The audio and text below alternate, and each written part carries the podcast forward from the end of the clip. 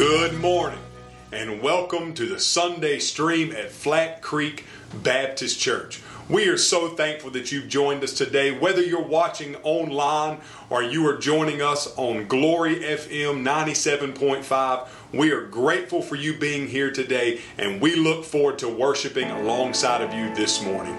God bless you and Well, enjoy the stream. Let's try that one more time. Good morning. We are so grateful for you being here today for a time of worship with us here at Flat Creek Baptist Church. And God is doing a great work, and we are seeing uh, people saved just on a really a daily basis. It's just been an amazing uh, time of, of ministry here at Flat Creek as we see God just sweeping through our congregation and just great revival taking place. In the month of October, we've already baptized nine people, and as of today, we have 19 people to go. Amen. Yeah, that's a good reason to applaud, Miss Debbie. Absolutely. And listen, I don't want you to hear me wrong. It's not because of Pastor Zach, it's, it's not because of Brother Caleb, it's not because of Miss Breeze. It's not because of our praise team or our choir, our deacons, our Sunday school teachers. Everything is because of the Lord Jesus Christ. We give him all the glory, honor, and praise today. So, y'all give him a moment of praise this morning here today. So we have five people to baptize this morning. So I want y'all to give a big hand to Miss Eva Scally this morning.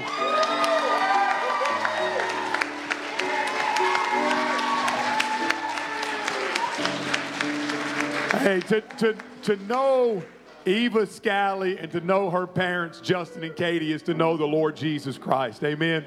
Uh, just some of those precious people that we have here at Flat Creek. And during our revival just two weeks ago, uh, on the last night, Eva came to me and she said, Pastor Zach, when I was a little girl, um, I thought that I knew what it was to be saved, but last year at youth camp, I truly gave my life to Christ, and I need to get baptized. And I said, Well, Eva, it'll be my honor. I'm a Baptist after all. I love to baptize, so we got you covered.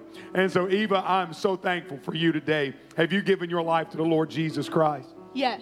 It is my pleasure to baptize you, my sister, in the name of the Father, the Son, and the Holy Spirit.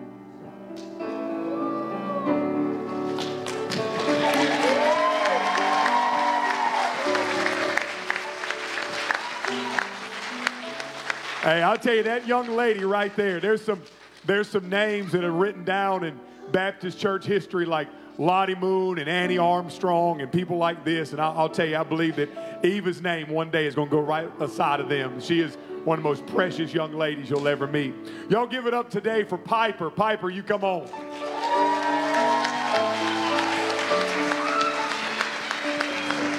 Hey, what a special day this is for Piper. Uh, her sister was just recently baptized. Nala, where are you at back there? Nala, Nala was just baptized a few weeks ago, and she began right then after she was baptized and saved. She began to pray for her sister. She told me, she said, "Please pray for my sister because I believe the Lord is going to do a great work in her and He wants to save her." And so during our revival. I guess it was on Monday or Tuesday night, Piper came forward to give her life to Christ. And so if you've given your heart to Jesus, Yes. then it's my pleasure to baptize you, my sister, in the name of the Father, the Son, and the Holy Spirit.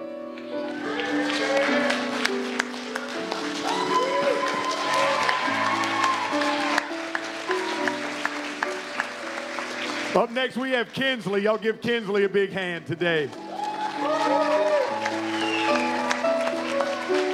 Hey, Kinsley is a, a sweet and precious young lady who is actually a part of our Awanas program. And uh, if you're involved with the Awanas, just stand up real quick. If you're one of our Awanas leaders, one of our teachers, just stand up. Look all around. These are folks that are here every Wednesday night leading our kids to a relationship with Jesus. And we're so thankful for each one of them. And Kinsley recently on a Wednesday night, I think it was two Wednesday nights ago, gave her heart and life to Christ. So, Kinsley, have you been saved? Yes. It is my pleasure to baptize you, my sister, in the name of the Father, the Son, and the Holy Spirit.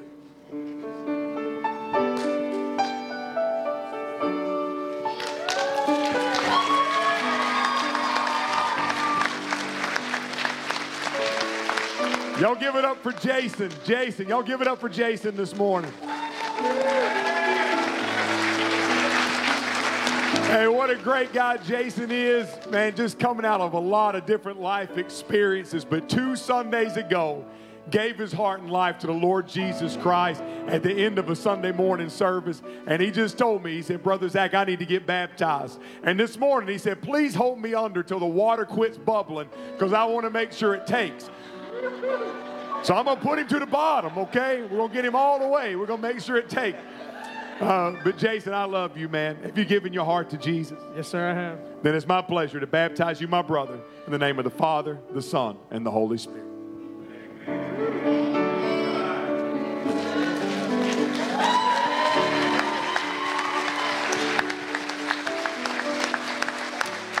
Hey, he really did. He hit the bottom. He went, he went all the way to the floor. Good job, Jason. and Brian, y'all give a big hand for Brian this morning. Hey, Brian is one of the many uh, youth that have been coming through Flat Creek, just like Eva and Piper have already come through here. But Brian is one of the students up at West Hall High School.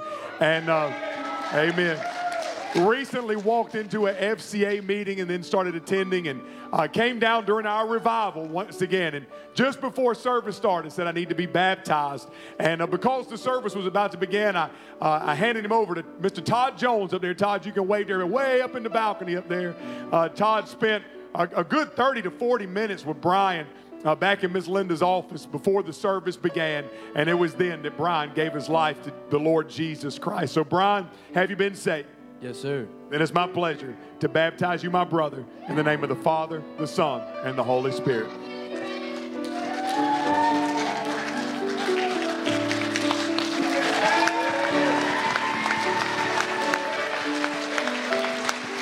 Hey, isn't that a great blessing, Flat Creek? Let's give the glory to the Lord this morning. What a blessing it is to see all five folks baptized in the name of the Lord Jesus Christ today. We're going to hand it over to Brother Caleb, our worship minister, at this time.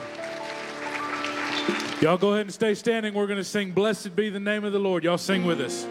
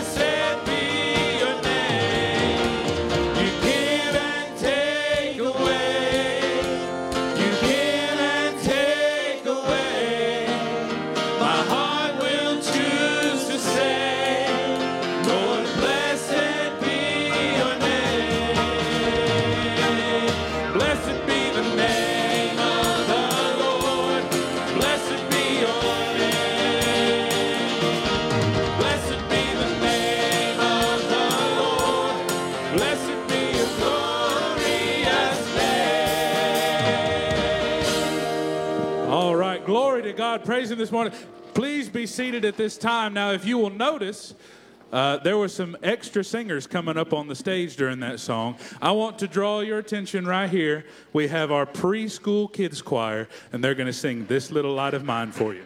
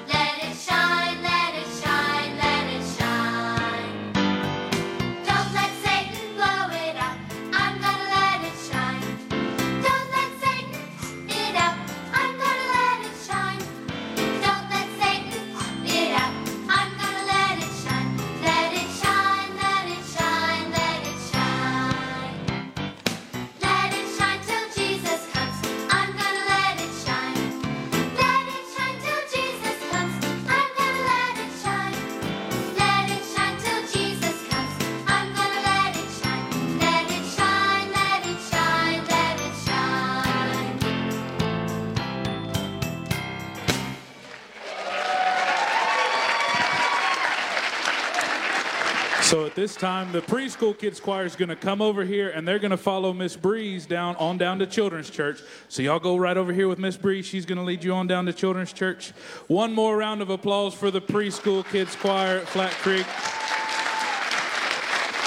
All right. Now, as they're making their way out of the room, we have a little bit larger choir behind us, which is really fun to sing with them up here, by the way. I just want to say that. So you're all hired to be part of the regular choir, too, okay?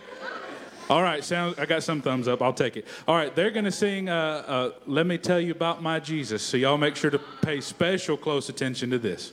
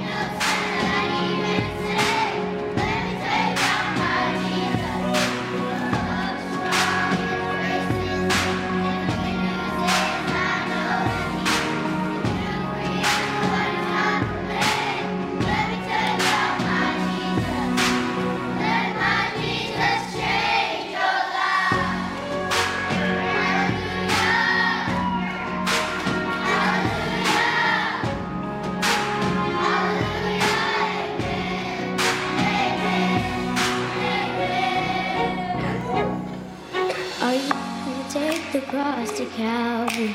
Pay the price for all my guilty. Who would care that much about me? Let me tell you about my Jesus. Oh.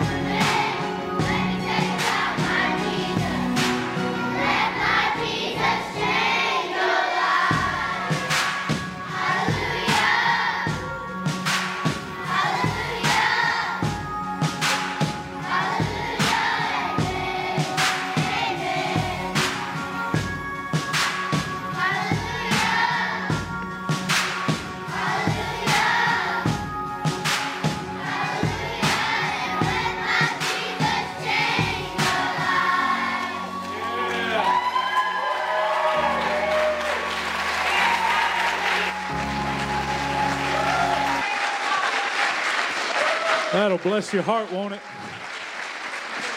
All right. Well, as the oh, don't want to smack you in the face. As the kids are making their way down, Miss Breeze is going to lead them on to Children's Church. Uh, right now, I know that's a song or two early, but we figured that's the best way to do it. So as they make their way down, I want to ask Pastor Zach if he'll come up. Y'all go ahead and have a seat real quick, and he's going to lead us in a time of prayer before we sing our, our next two songs.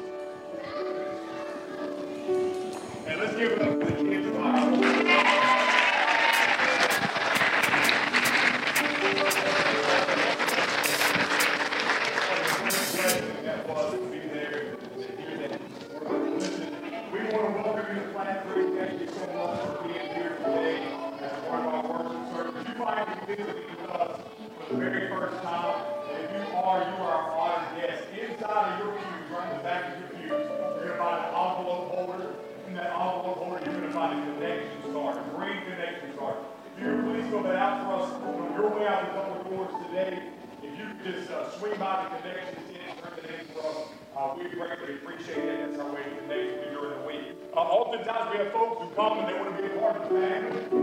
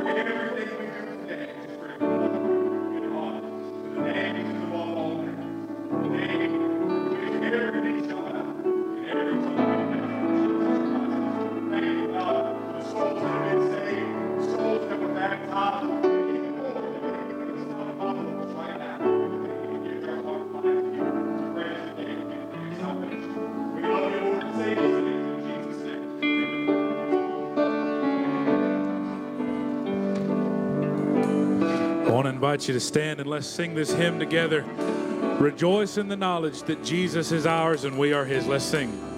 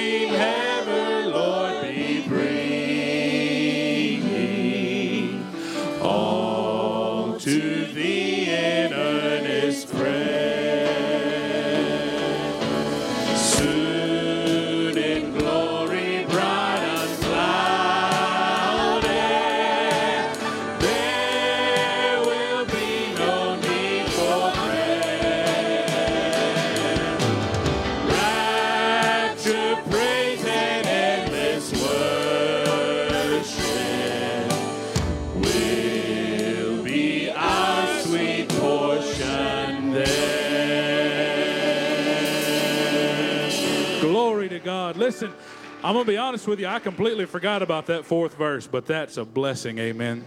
That's what we have to look forward to because we're a child of the King. I hope you are. I am. And I want to share that with you. Let's sing this song together Who You Say I Am.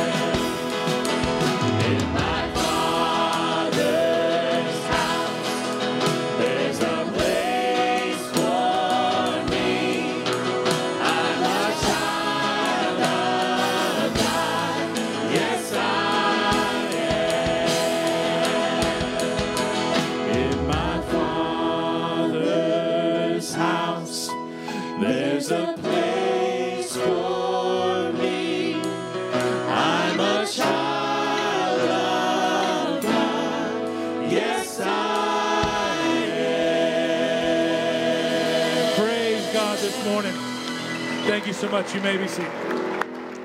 Amen. Thank you, Brother Caleb. Thank you, praise team. Thank you, children's choir. Uh, what a great, great blessing uh, it is to join together and worship every Sunday. Amen. Amen. Uh, if you'll go ahead today and open your Bibles to the book of Romans. Thank you, friend. If you open your Bibles today to the book of Romans, chapter number six, the book of Romans, chapter six. If you are with us for the first time here at Flat Creek today, uh, we are so grateful that you are here. And um, we believe at Flat Creek in the expository preaching of God's Word. And what that means is we believe uh, that this is the inspired Word of God.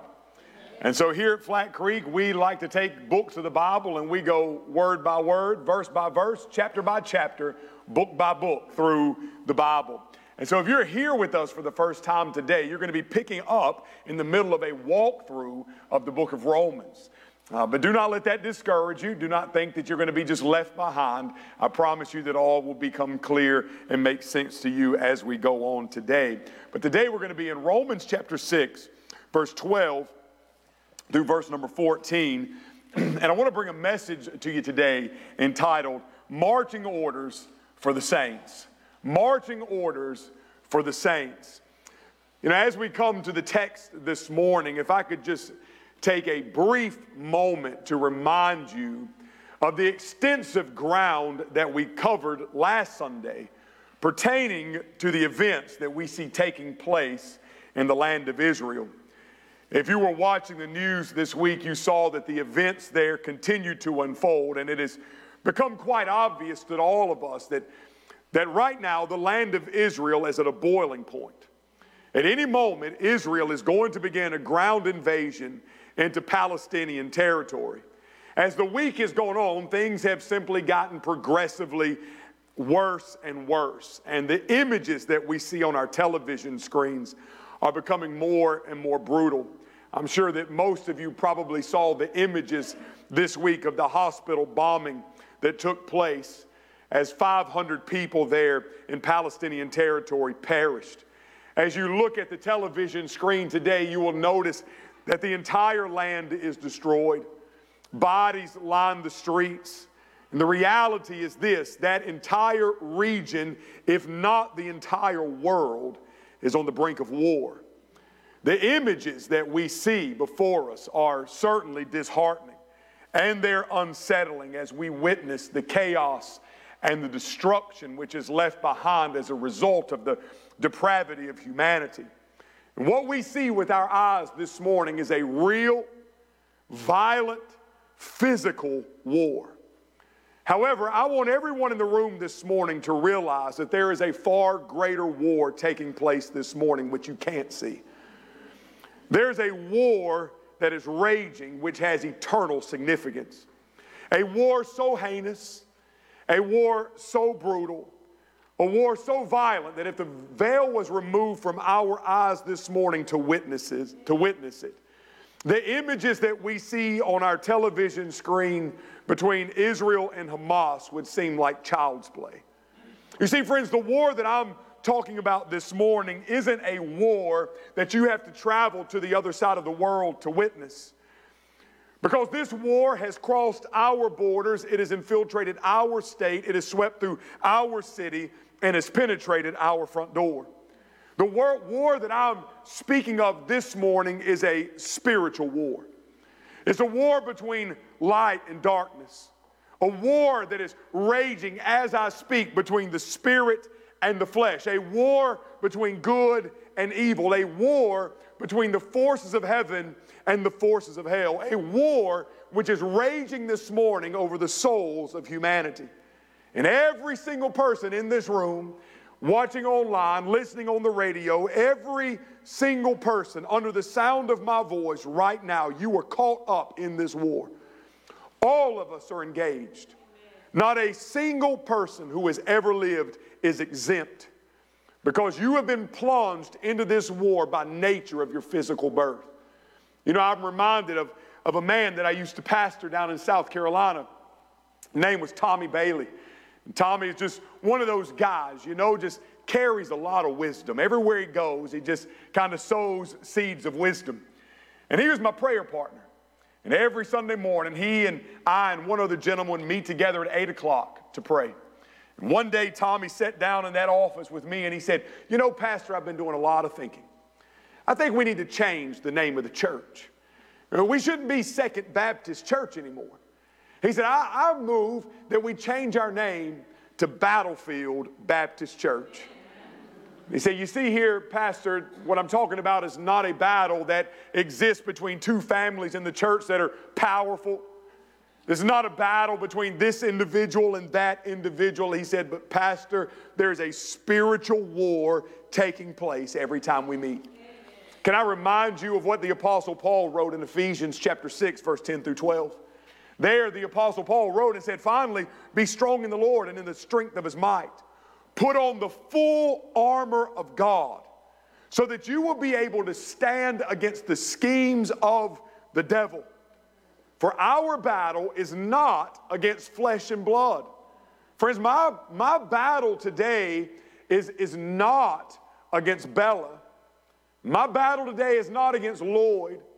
My battle today is not against a Republican or a Democrat. My battle today is not against an Israeli or Palestinian. My battle today, the Bible says, is against the rulers, against the powers, against the world forces of this darkness, against the spiritual forces of wickedness in heavenly places. Friends, you and I are in a fight.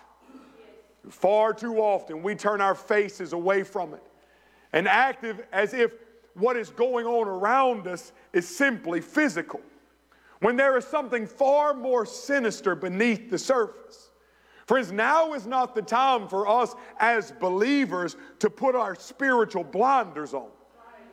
Now is the time for us as believers to look at things through a spiritual perspective, arising every day with the knowledge that we are in a spiritual war the moment our feet hit the floor every day. Now, well, here's the wonderful thing for us as believers God has not left us without the ability to engage in this war. He's not left us without a battle plan for engagement. In fact, if you go on there in Ephesians 6, you know that Paul says to put on the full armor of God, and he begins to list the various pieces of that armor. And he says to put it on so that you can stand against the wiles of the devil. God has given us everything we need, not only to engage in this battle, but to overcome the evil one who seeks to kill, to steal, and destroy. And besides that, or beyond that, the Holy Spirit actually inspired the Apostle Paul to record for us in the book of Romans what I like to call the marching orders of the saints.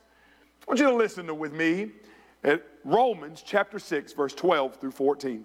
So, what he says here He says, Therefore, do not let sin reign in your mortal body so that you obey its lust.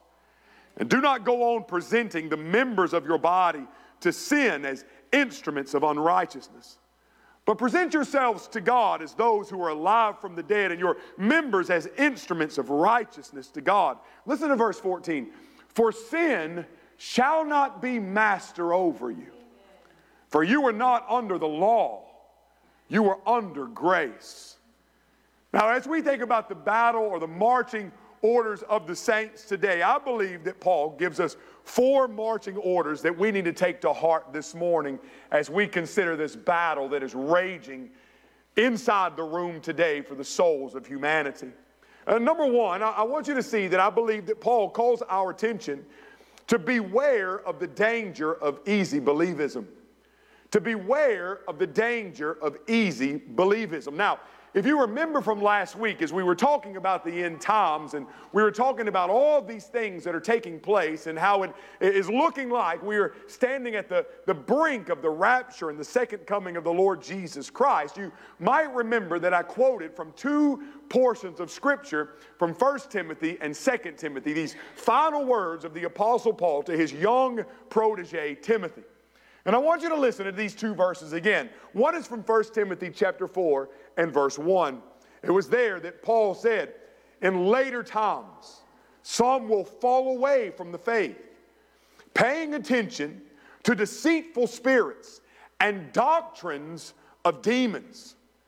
And he went on to write in his second letter to Timothy that a time will come when they will not endure sound doctrine, but wanting to have their ears tickled, they will accumulate or heap up for themselves teachers in accordance to their own desires and will turn away their ears from the truth and will turn aside to myths. Paul highlights for us that one of the great tactics of the enemy in the last days is to multiply teachers who simply tell the audience what they want to hear. A watered down gospel of the Lord Jesus Christ. That's what people want. By watered down gospel, what I mean is this they want people who will shy away from telling them that they must deny themselves, take up the cross, and follow Christ. Instead, they would rather have a preacher, a teacher, that preaches a gospel which is sinless, wrathless, and is focused on the individual's feelings and dumbed down to a simple ABC process of salvation, coupled with a mythical prayer that is supposed to save the sinner.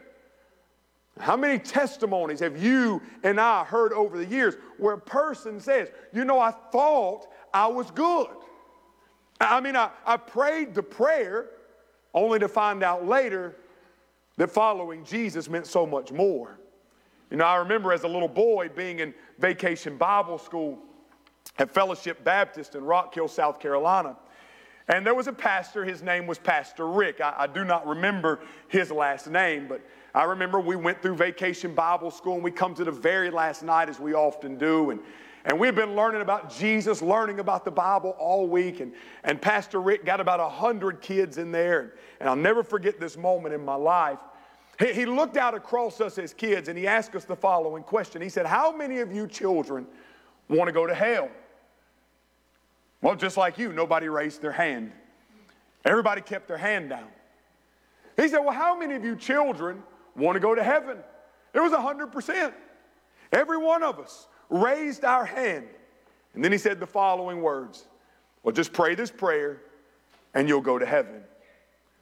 Friends, as I look back at that moment in my life, I shudder at the thought of a man simply asking children, How many of you want to go to heaven instead of hell?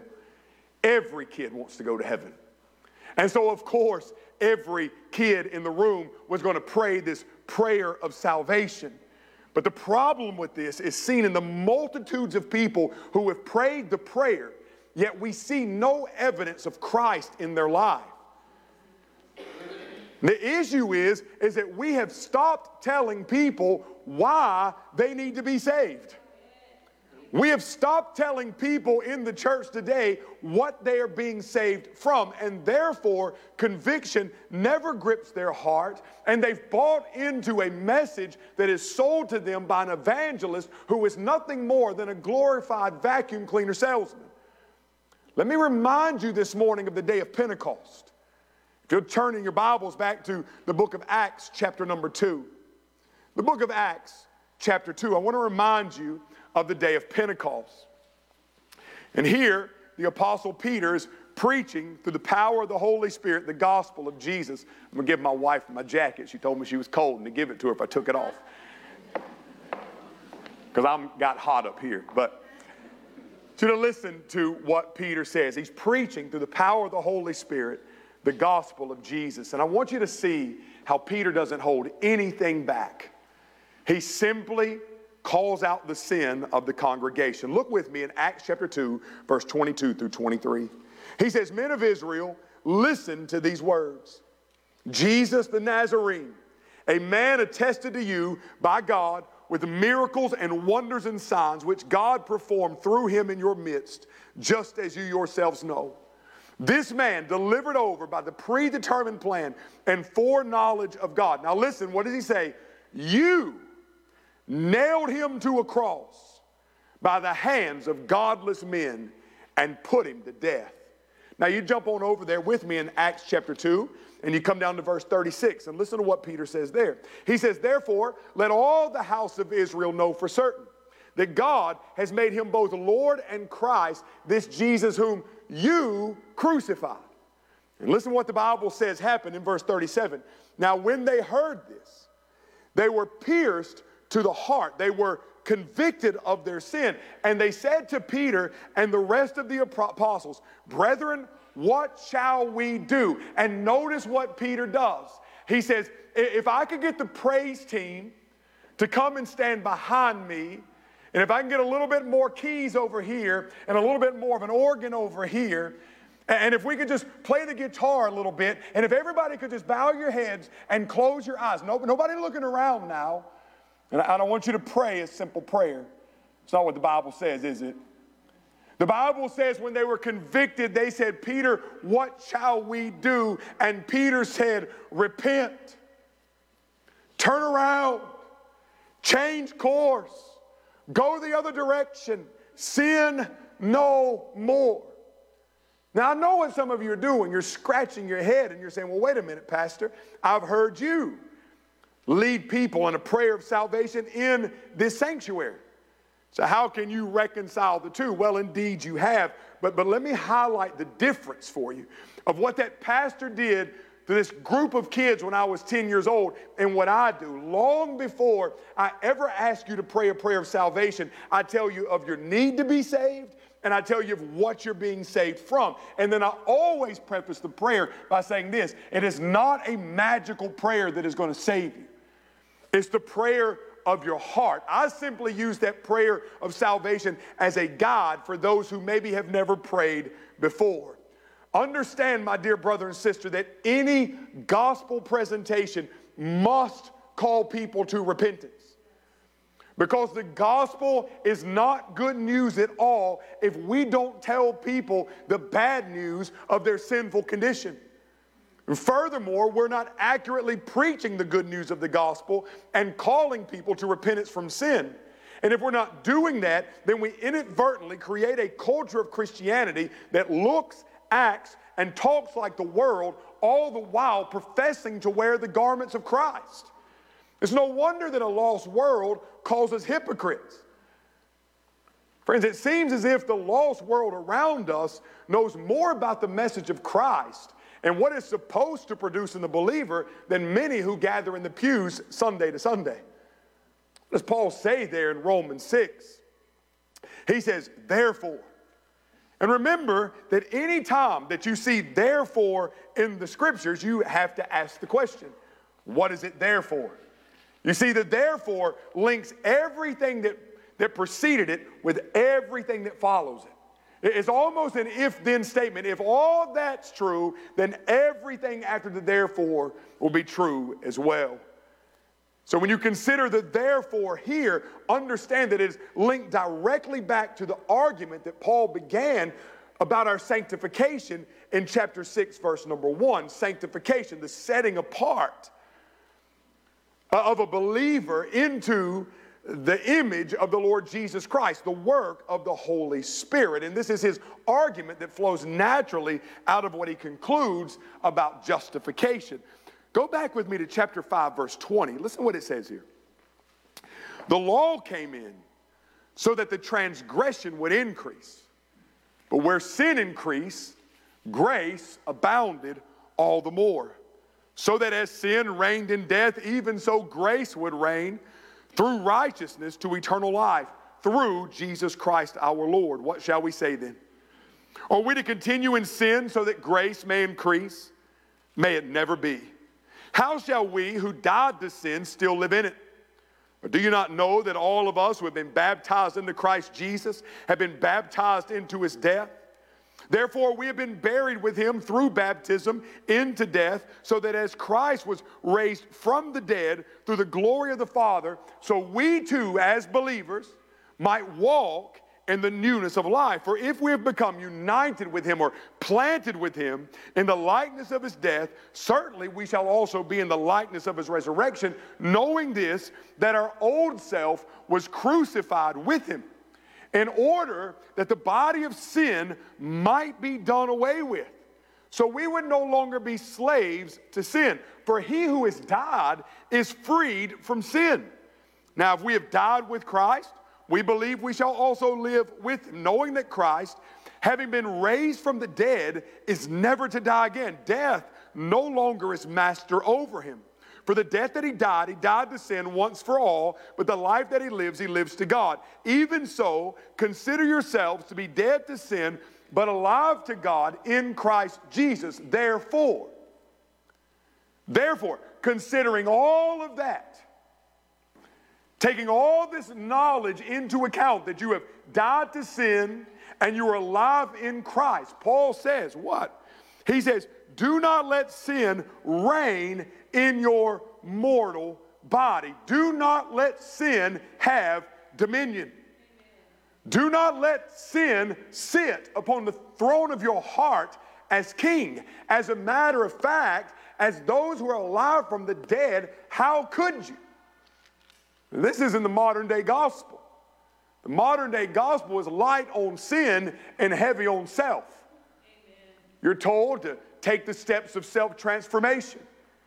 You're told week to week how to live your best life now. You're told how to make every day a Sunday. You're told your breakthrough is coming. You're told the favor and the blessing of God are about to flow because you sowed your seed in faith, but you are never told that you are a sinner in need of salvation.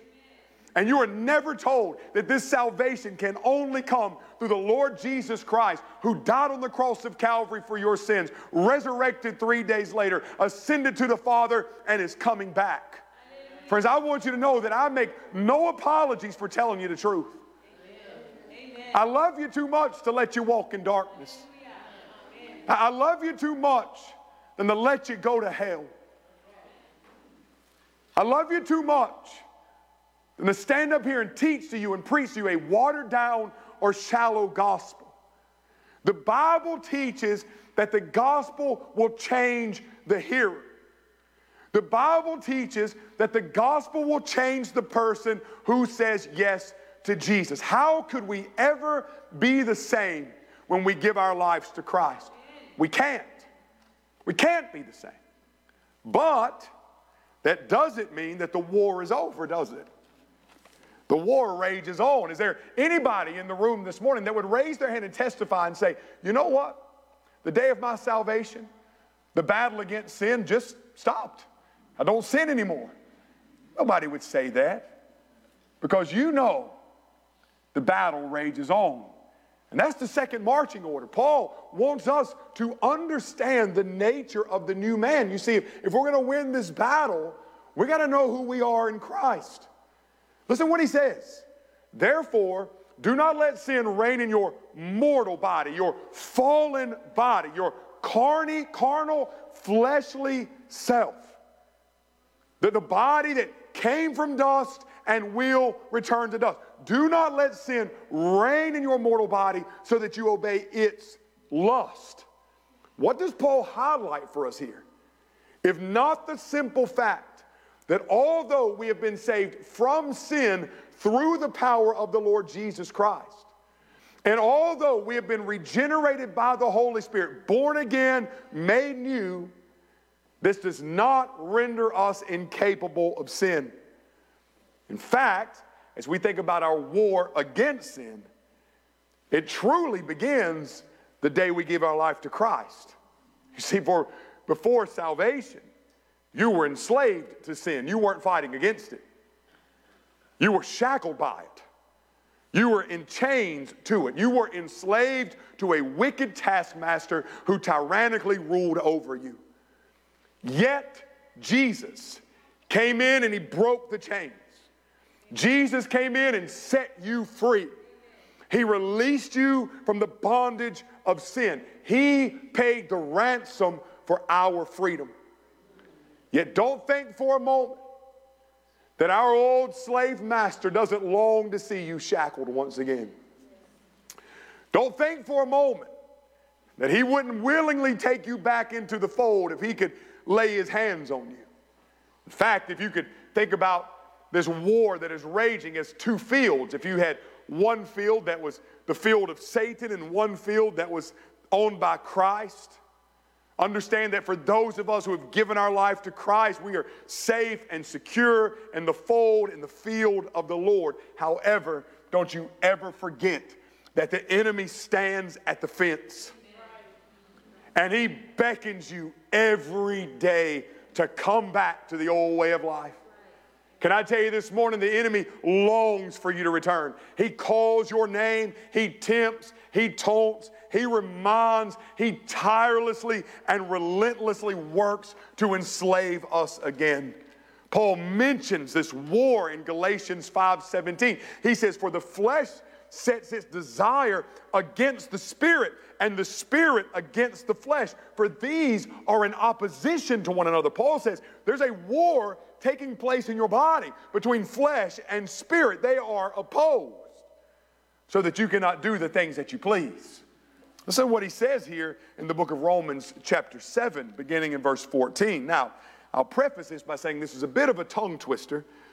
As a matter of fact, the other day I had Tucker read this to me in my office, and he, he had a hard time getting through it. But it's a beautiful text, but I want you to listen to it. And it highlights this wrestling within. What does Paul say? For we know that the law is spiritual, but I am flesh, sold into the bondage of sin.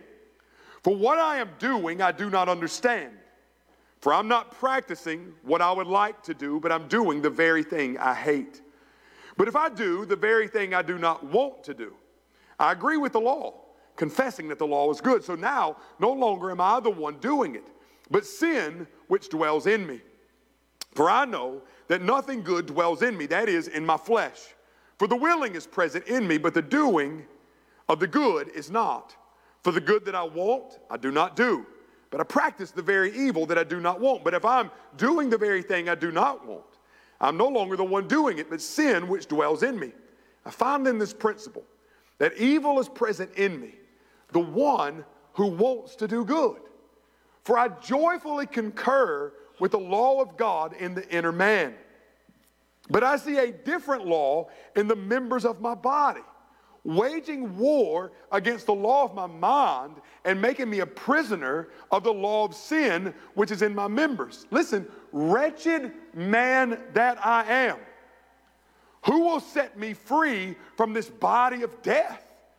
Thanks be to God through Jesus Christ our Lord. So then, on the one hand, I myself with my mind am serving the law of God, but on the other with my flesh, the law of sin. This is the Apostle Paul. This is the man who wrote 13 books of the New Testament. This is the Apostle Paul who teaches us the doctrines of justification, sanctification, glorification, regeneration, adoption. This is the Apostle Paul. And yet he says there is a war that is raging in the inner man. And I will tell you, friends, as your pastor, I personally feel this war every day. The old man has been put to death. But let me tell you, he would resurrect if not for the power of the Lord Jesus Christ, keeping him crucified and buried. The same is true in your life. Every day that you live, that old man, he pleads with me. Just let me live another day. Just one more day of fun, one more day of unsober living, one more day of sexual immorality, one more day enjoying the pleasures of the flesh. But I have a new king. I have a new master. I have a new beloved who sits upon the throne of my heart, and I make it my aim to live a life which is pleasing to him. I don't know about you, but as a believer in the Lord Jesus Christ, the further I, I get with Him, the further I mature in my walk with Him, the less attractive the world becomes to me. The things that used to grip me are now just mere reminders of a life that seems so distant now. But do you know what happens? It's the funniest thing, the strangest thing. Although the desires for those old vices aren't as strange as they once were, the enemy has cunningly and suddenly came in with a new set of desires that I didn't even know were strongholds that I needed the Lord to conquer. The desire for popularity, selfish ambition, pride, envy, greed, a desire to have more than I currently have, the constant temptation to be relevant in a world where success is measured by how many people fill the pews. And with just as much fervor as I had in the war against drugs and alcohol and sexual immorality, I have to rely that much harder on the power of the Holy Spirit within. Because you see, here's the, here's the, the thing these are sins which no one else sees. For they're buried underneath the surface of my heart, and you would never know they were there if I hadn't told you. I could allow them to conjure, I could allow them to stir without your knowledge. But, friends, I don't want to live in sin. I want to live a life which is pleasing to the Lord Jesus Christ. I want to bring a, live a life that brings glory to Him. I want to live a life of holiness. I want to live a life of separation, which is the product of sanctification, which this entire chapter has introduced us to. And that's your third marching order. In this battle against sin, you, you have this danger of easy believism to not really fully understand the nature of the gospel. Paul is encouraging you to remember the nature of the new man, that you are never completely immune from this, from this life of sin and this battle that is raging. But then, thirdly, he gives you this a call to separation. A call to separation. You know, I'll never forget this moment in my life as a minister. I had a young lady that was attending the church, and, and it was a pretty rough time in her life. She had been separated from her husband, and there was this fierce custody battle that had taken place between uh, the husband and the wife. And, and the husband had spread some pretty malicious rumors about the, the young mom. Now, these rumors proved to be false. That's why I call them rumors. But at the time, they seemed very true. These things were testified to under oath, and it led to the Department of Social Services coming to her home and removing her only daughter from her care and giving the daughter to the husband. And I didn't know this young lady at the time, but I'll never forget because we were in the middle of a, a great revival that was taking place. This revival would last for seven weeks, 50 days. And we're about eight or nine days into this revival when this young girl showed up to the church. She's in her early 20s, and she said to me, she said, Pastor, you know, these rumors have been spread and, and, and they've taken my little girl away. And, and I, I want you to pray with me that this little girl would get to come home. And I told the mom when I would tell anybody in that situation, I said, Well, listen, this is what I'm going to do. I'm going to pray for you that, that God's will would be done, that the truth would be revealed. And if these rumors are false, then the little girl will be able to come home. But if they prove to be true, that the girl will be safe. So that's what we prayed. But I'll never forget this because during that, during that 50 day revival, every night we were gathering together for prayer at midnight. And so this, this girl started coming to midnight, coming to pray at midnight. And, and every day she would come and she would get in that altar and she would weep and cry and ask God to send her little girl home. And we as a church, we loved on her. We put our hands on her. We gave her references and all these things in order for God to answer this prayer if this would be the best interest of the little girl. And sure enough, after about 35 days or so, she calls me on the phone one Friday and she says, Pastor, our prayers have been answered. Little girl's getting to come home. Oh, that's great. So proud. And this was about three o'clock on a Friday afternoon, and we had revival services that evening. And so six o'clock rolls around, and I begin to look for her and her little girl, and she's not there. But I didn't think too much about it. I mean, after all, she had just been restored to home, and mama trying to get her back in her routine and those sorts of things. You know, I, I completely understand. So that was Friday night. Saturday night comes, and she didn't show up for service again. And once again, I kind of had the same thoughts. Well, maybe, you know, uh, this little girl and just getting home, getting reacclimated, uh, you know, maybe that's why they're not here. Sunday morning came, she still wasn't there. Sunday night, just before service, my friend J.D. Wilson, some of you know J.D. Uh, J.D.'s been here to preach, bald head, and uh, just, just uh, like a, I call him the pit bull preacher, man. He just preaches with all his might. He's a good little fella. And, and, and, and J.D., I'll never forget it, he comes to my office and he says, have you, have you seen Facebook? And I said, No, I haven't seen it. He said, Let me show you this. And so he pulls up these images of this girl's Facebook page. And on Saturday night, the night after God had restored this girl to home. She had posted pictures all over a social media page of her in the bar getting drunk with a caption that read, We are celebrating the little girl coming home.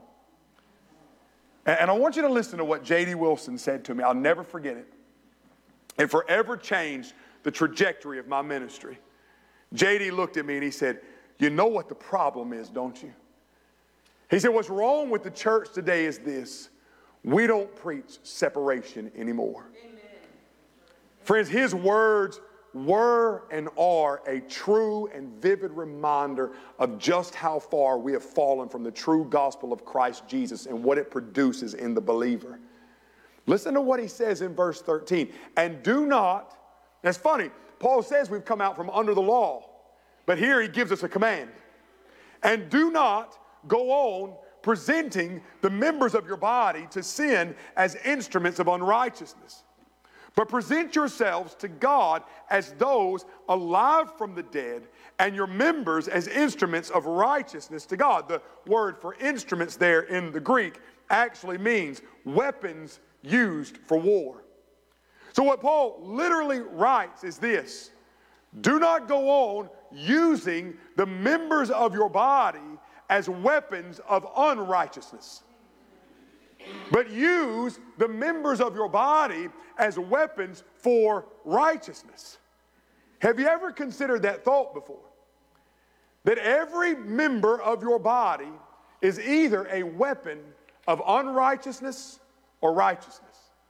Have you ever considered today that your hands, your feet, your eyes, your ears, your mouth Indeed, your entire body is either a weapon for good or a weapon for evil. Your entire body is either a weapon to fight the enemy or is a weapon to fight against the enemy. Your body is either a weapon in the army of Satan or a weapon in the army of the Lord. Need I remind you of what the apostle Paul teaches in 1 Corinthians chapter 6. 1 Corinthians 6, Paul says that our bodies are a temple of the Holy Spirit. Now you go back to the Old Testament. And in the Old Testament, you remember that the Holy Spirit dwelt beyond the veil in the tabernacle, dwelt beyond the, uh, dwelt beyond the veil in the temple, and could only be accessed once a year by the high priest, the presence of God. And he could only do this once a year after he offered sacrifice for himself and sacrifice for the people. You could not just come at any point that you wanted to into the presence of God lest you die. Yet in the New Testament, because of the finished work of the Lord Jesus Christ, the Spirit of God that once dwelt beyond the veil now dwells within. Therefore, we, our bodies, are temples of the Holy Spirit. This is what Paul says in Colossians is the mystery hidden for ages, Christ in you, the hope of glory. Now here's the thing. We read the Old Testament. And as we read the Old Testament, we come along to these stories of how people would desecrate, defile the temple. We read stories such as them burning down the temple of Solomon and leading the, uh, the Jewish people into captivity in Babylon. And then we watch in the Bible as these Babylonian kings take the instruments of the Lord's temple, those things that were consecrated for worship, and they use them in their lavish parties and mock the gods of Israel or the God of Israel. And we writhe in horror at the thought. The thought of someone taking something that would belong to God, to be an instrument as, uh, of, of worship, and to use it as an object of sin in their lust filled escapades.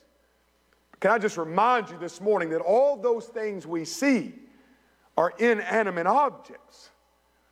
They had no life in them, they were just objects of silver or gold.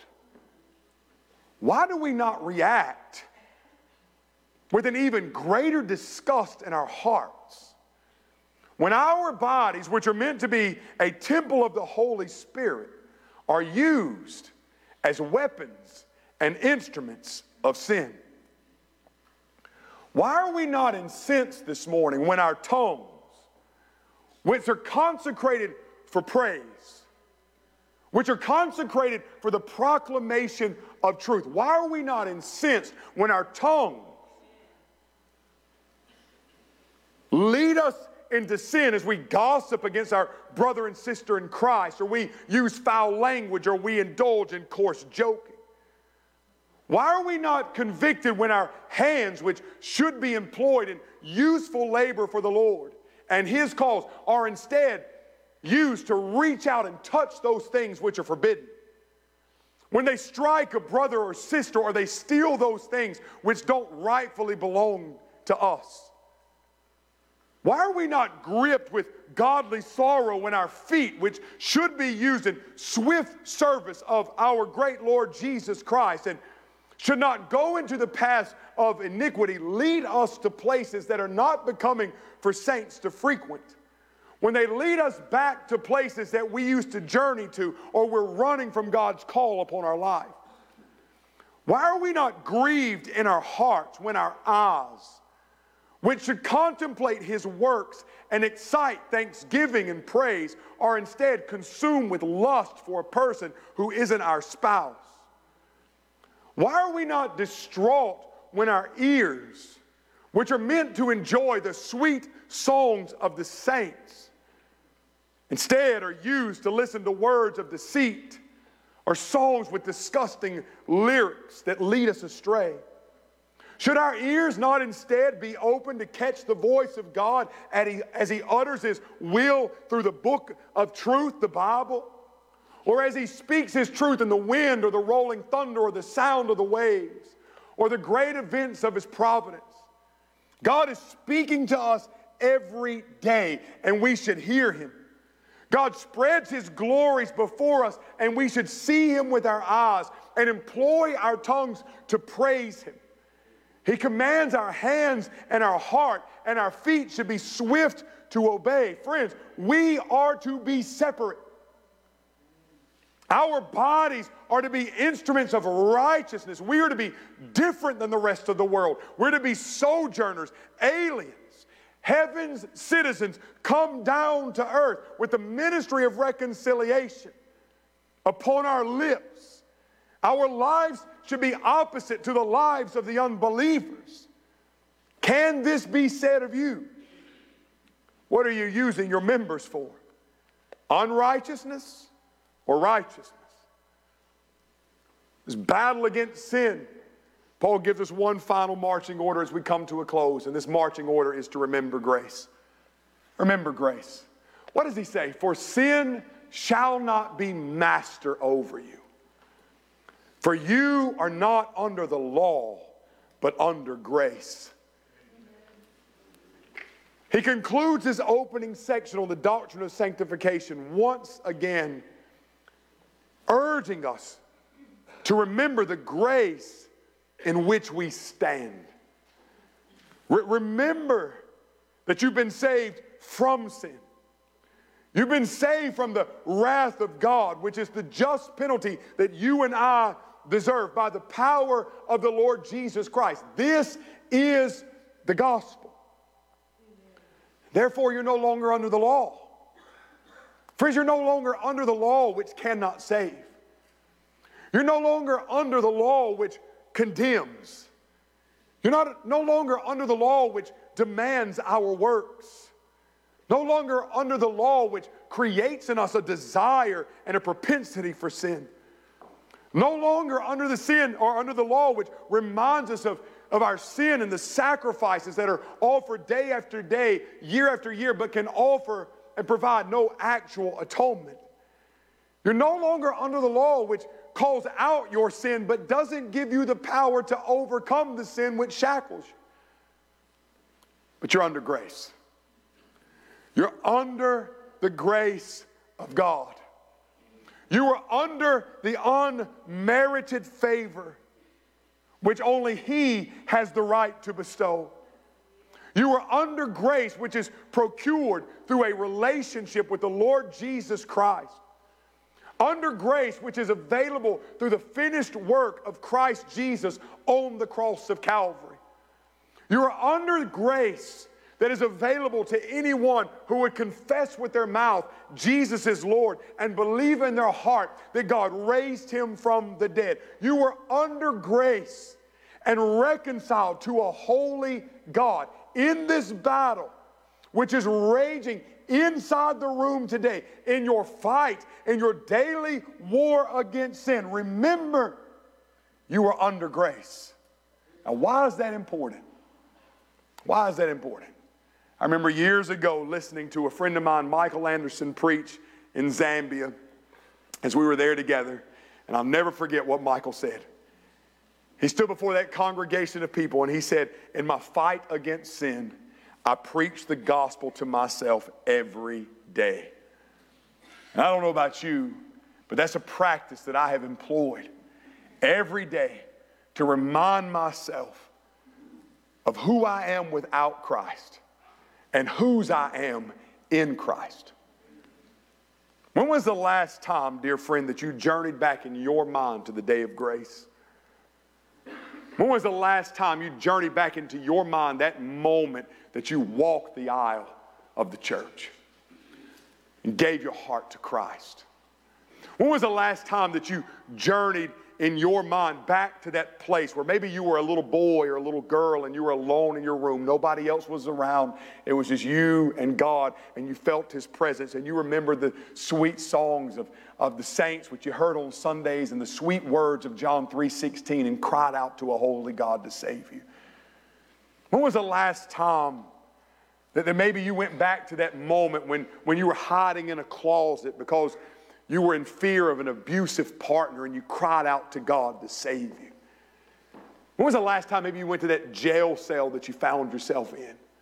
And somebody gave you a Bible and you prayed to receive the Lord Jesus Christ. Remember grace. Remember the high price that was paid for your salvation. Remember where God brought you from. Remember when you were lost and undone, when you had no hope, you had nowhere to turn, when you had run as far as you could run, and you found yourself at the very bottom. And remember who it was that was there to pick you up. It was Him. How could you ever go back? How could you ever go back to that previous life? How could you ever go back and hold him up to contempt and allow his name to be defiled by not continuing in the grace and the salvation which was so richly poured out upon you? Friends, we are in a war. We can't go back. Now is not the time to buy into a watered down gospel that preaches easy believism. Now is the time to understand the nature of the new man, the fight that we're in, to strive to live a life of holiness, to remember grace and proclaim this free gift of grace offered through Christ Jesus to a lost and dying world. So, in this moment, as we think about these marching orders for the saints, beware of easy believism, the nature of the new man separation to sin, remembering grace. I just want to ask you this question How are you doing? How are you doing in your fight against sin? I mean, if you were to truly have to step on the stage and give an honest assessment of where you stand today in your battle against sin, how are you doing? For the believer in the room, maybe today has just been a reminder of just how desperately you need to tap into the power of Christ every day. I had a professor in Bible college and one said, Do you realize that you have all the power as a believer in Christ to never sin again? The only problem is you don't tap into the power. Maybe today you're being reminded as a believer in the Lord Jesus Christ of the Holy Spirit within and, and the desire for separation and holiness that He has for your life. And maybe today you would recommit yourself to say, you know what? We're right here at the end. And can I just remind you, as you look at these texts in the Bible, rapture and second coming, there's always a subsequent call to holiness. Therefore, as you know the day of the Lord is approaching, this is the kind of person you ought to be holy, blameless, undefiled. How are you doing? And maybe somebody here today has never given their life to Christ Jesus. But today, for the very first time, you realize, you know what, I've never truly been saved. I was one of those who prayed a prayer and thought that was good enough, but today I've realized that's not good enough. It's not a prayer I need, it's a person. I need to give my life to Jesus Christ. If that's you, we're going to ask you to make a bold step here in just a moment. Brother Caleb's going to come and he's going to lead us in a hymn of invitation. And if you need to be saved, if you feel the Holy Spirit's conviction on your heart right now, what did Peter say? Repent and be baptized in the name of the Lord Jesus Christ, and you will receive the forgiveness of your sin and the gift of the Holy Spirit. If you need to be saved, and we're going to ask you to take a bold step out in this aisle and come take me by the hand and say, Pastor, today's the day I need to give my life to Christ. I need to be saved. However, God's moving on your heart, I'm here for you if you need to pray. Believers, you pray along with us this morning as we sing this song, Lord, I Need You. Would you stand to your feet as we sing together? This is your time of invitation. You come.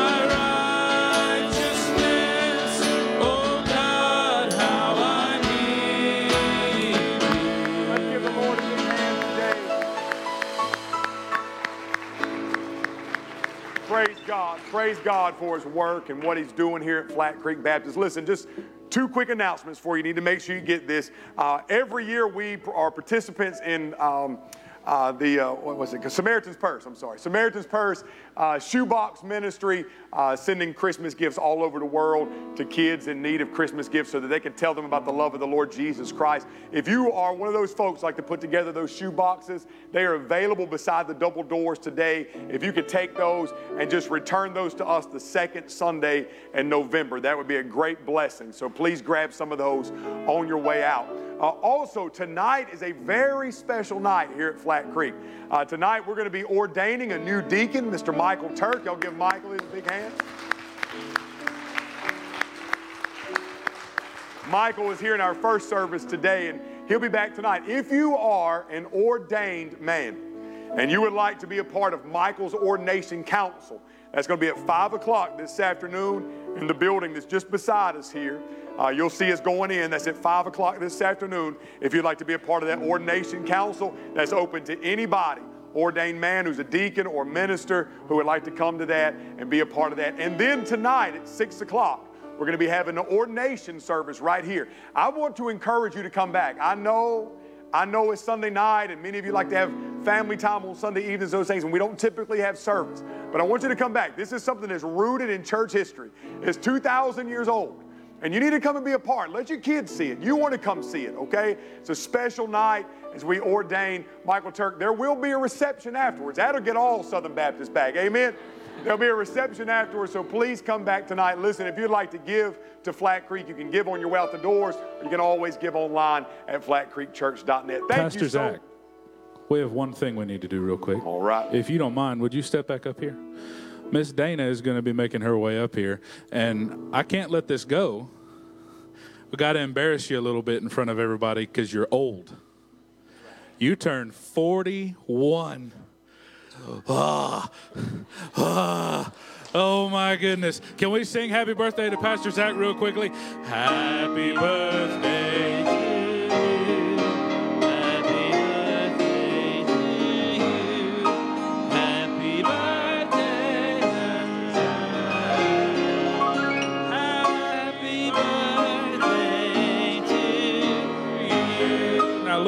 there, there's some there's some special information you need to know about this. Okay. I'm gonna let Miss Dana share with you real quick. Okay. Real fast, real fast. Okay, so this is a handmade prayer journal for you. Oh, wow. The paper of that prayer journal contains the bulletins from the past year and handwritten prayers from your congregation. Amen. So it is infused with prayer for you. And pray. Thank you so much, Flat Creek. You never know how much I love you as your pastor. I love you so much. Thank y'all. And I told Caleb I was going to get him back for that. And he said, You already did when you embarrassed me on my 10 year anniversary two weeks ago. So we're even now. Revenge is a dish So we're even best now. served Thank cold. you so much, guys. Thank you. Thank you so much. Listen.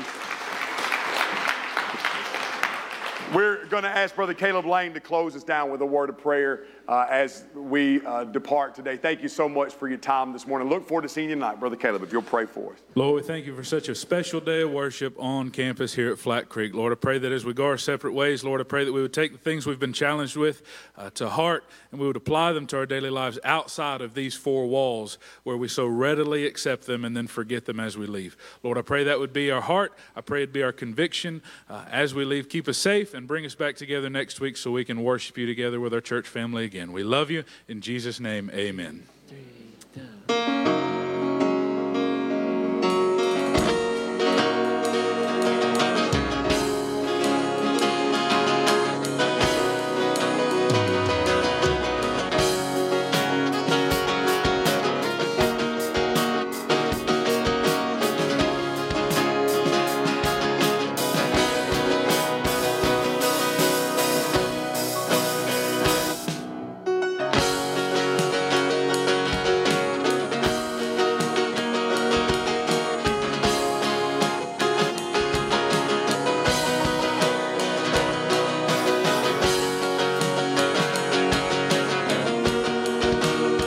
Thank you so much for joining us on the Sunday stream here at Flat Creek Baptist Church in Gainesville, Georgia.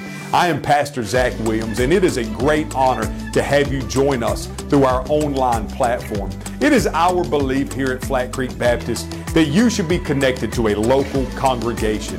And so if you are in the Gainesville, Georgia area, we want to encourage you to come out and be a part of what God is doing in our midst. There's nothing like being connected to a local body of believers. However, if you are tuning in today and you are not from the Gainesville, Georgia area and you're tuning in from some other place on earth, what we're going to encourage you to do is get attached to a local body of believers under good, sound, biblical, doctrinal preaching so that you can be encouraged in your walk with the Lord Jesus Christ and allow Flat Creek Baptist and our Sunday stream to just be a supplement to what God is doing in your life. Friends, I thank you so much once again for joining us. God bless you. And for more information, you can visit our website, flatcreekchurch.net.